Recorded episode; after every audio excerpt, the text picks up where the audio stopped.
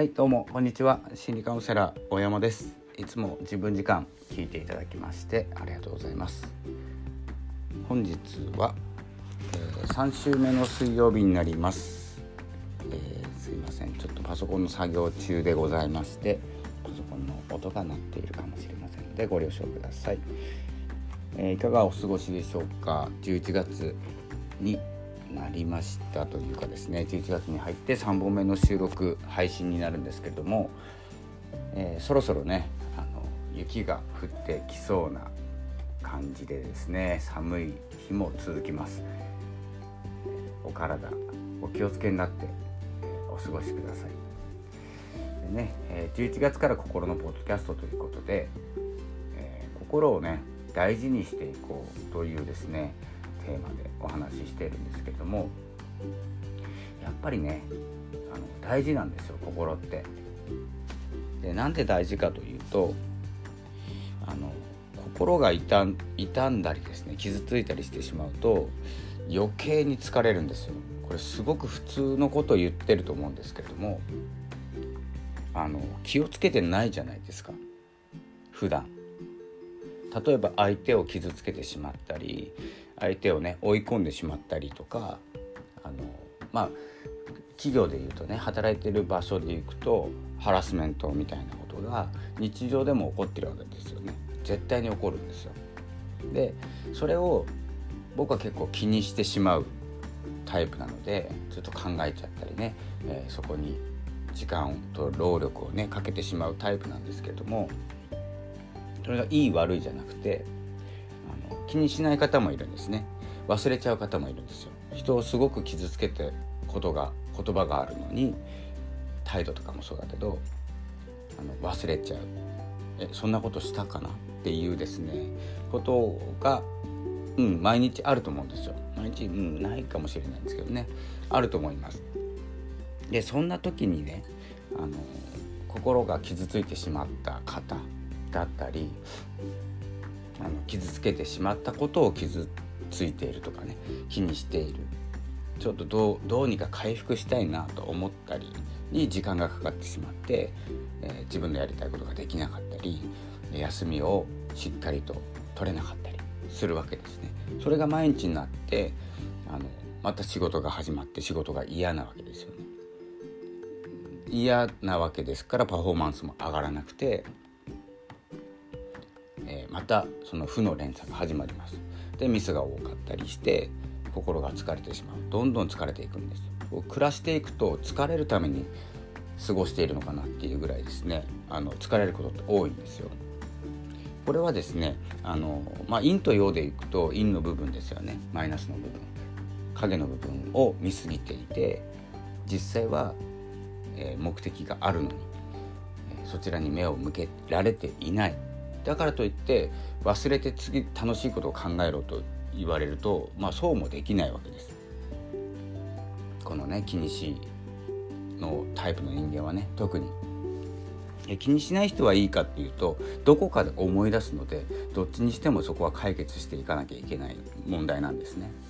でどのようにですね問題を解決するのかというとですね、うんとまあ、時間が解決するっていうことが、まあ、一番大きい要素だと思うんですけれどもあのやっぱりねあの前々から言ってるこの縦割りやめましょうっていうことなんですよ。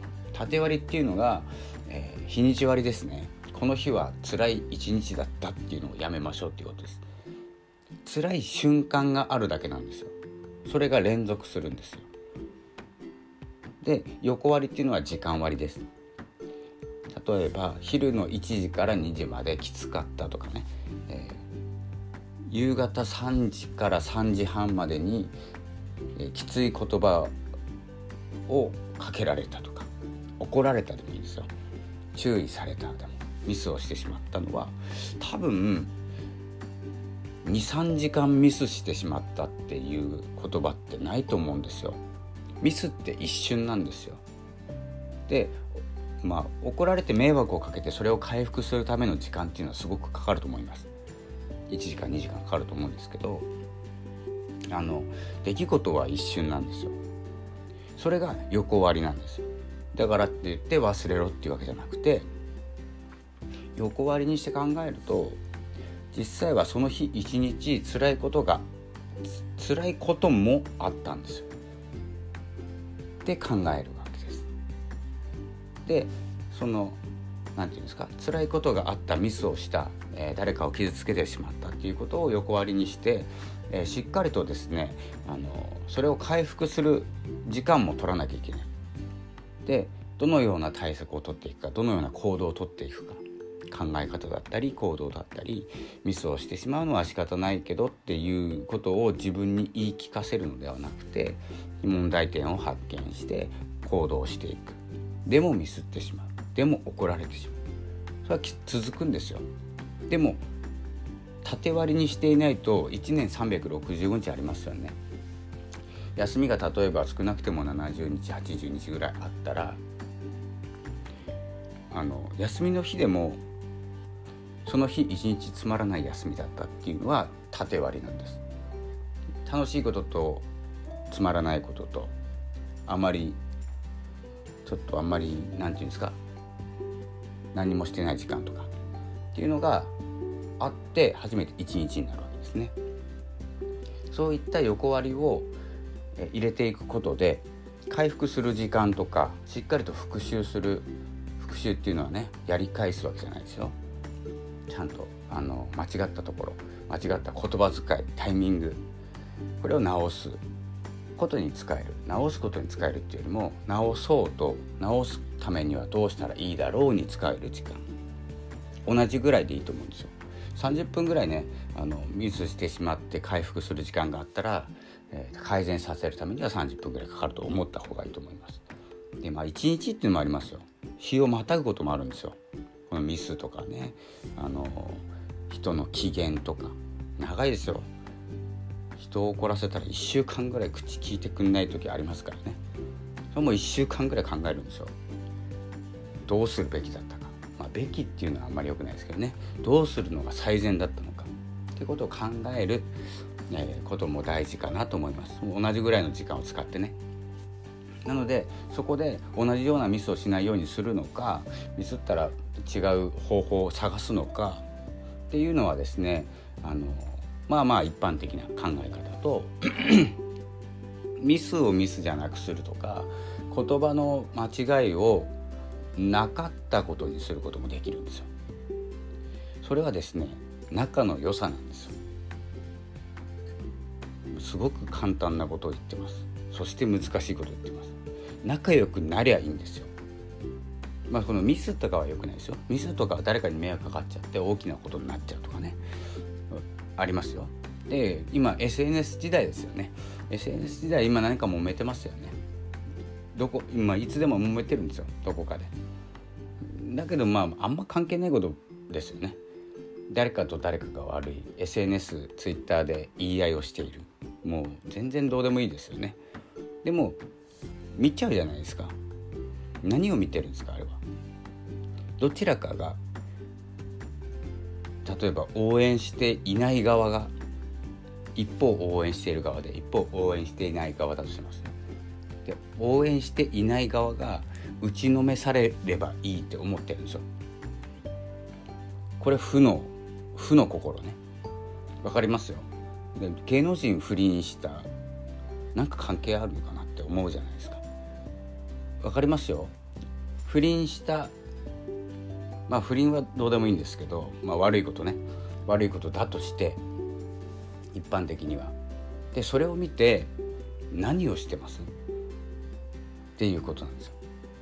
自分の生活にね芸能人の誰かと誰かが不倫をしました。やっぱ子供がかわいそうっていうのありますよね。関係なくないですか？はっきりとね。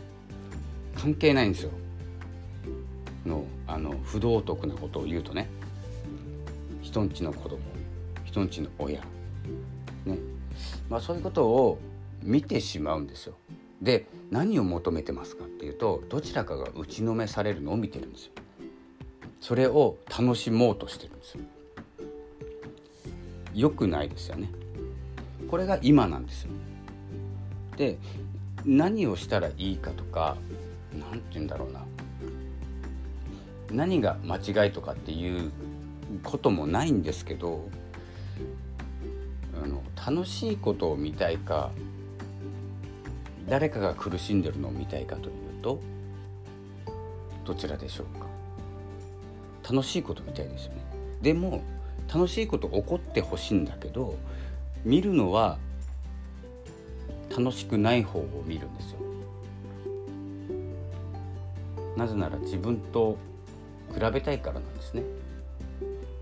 自分はそこまで苦しい状態にはいないということを確認したいだけで変なニュースを見るわけですよね。じゃないと見る意味ないじゃないですか。誰かの不倫とか誰かが口喧嘩したうんとまあいいやいろいろ言いそうなのでやめときますけれどもそういったことをねあの気にする気にしているようだとで気にしていることを気づかないようだとどんどん引きずられていきます。でもっともっと誰かも見てないか誰かも見てないかってただ野じ馬でね寄ってっちゃう。どっかの家が燃えてたら野じ馬で見に行くじゃないですか。あ何してるんですか。楽しいですか。楽しくないんですよね。でも見に行くじゃないですか。どっかの車が事故った警察がいっぱい来てる。見に行くじゃないですか。あれは何をしてるんでしょうか。意味ないんですよ。それを教訓に僕も事故らないようにしようとか火事を起こさないようにしようなんて思わないんですよ。ただ見てるんですよ。無駄じゃないですか。でも無駄好きなんですよ。っていうところにちゃんとあの戻れるかどうかなんですね。で不倫でもね芸能事務所がどうのでも車屋さんがどうのでもそんなニュースいっぱいあるんですよ。良くないんですよ。詐欺もねいっぱいあるんですよ。でも何を見てるかというとあの悪いことを見てるんですね。それを教訓に自分の行動を今日から変えようって思えるか自分の周りを気をつけれるか。詐欺なんか得意ですよね。自分の周りに気を使って、えー、どういうふうにしたらですねそのそれ以上のことが起きないかとかねいろいろ考えることができるんですけど負の状態で終わっている場合が多くてそれが面白いと思ってしまうんですよ。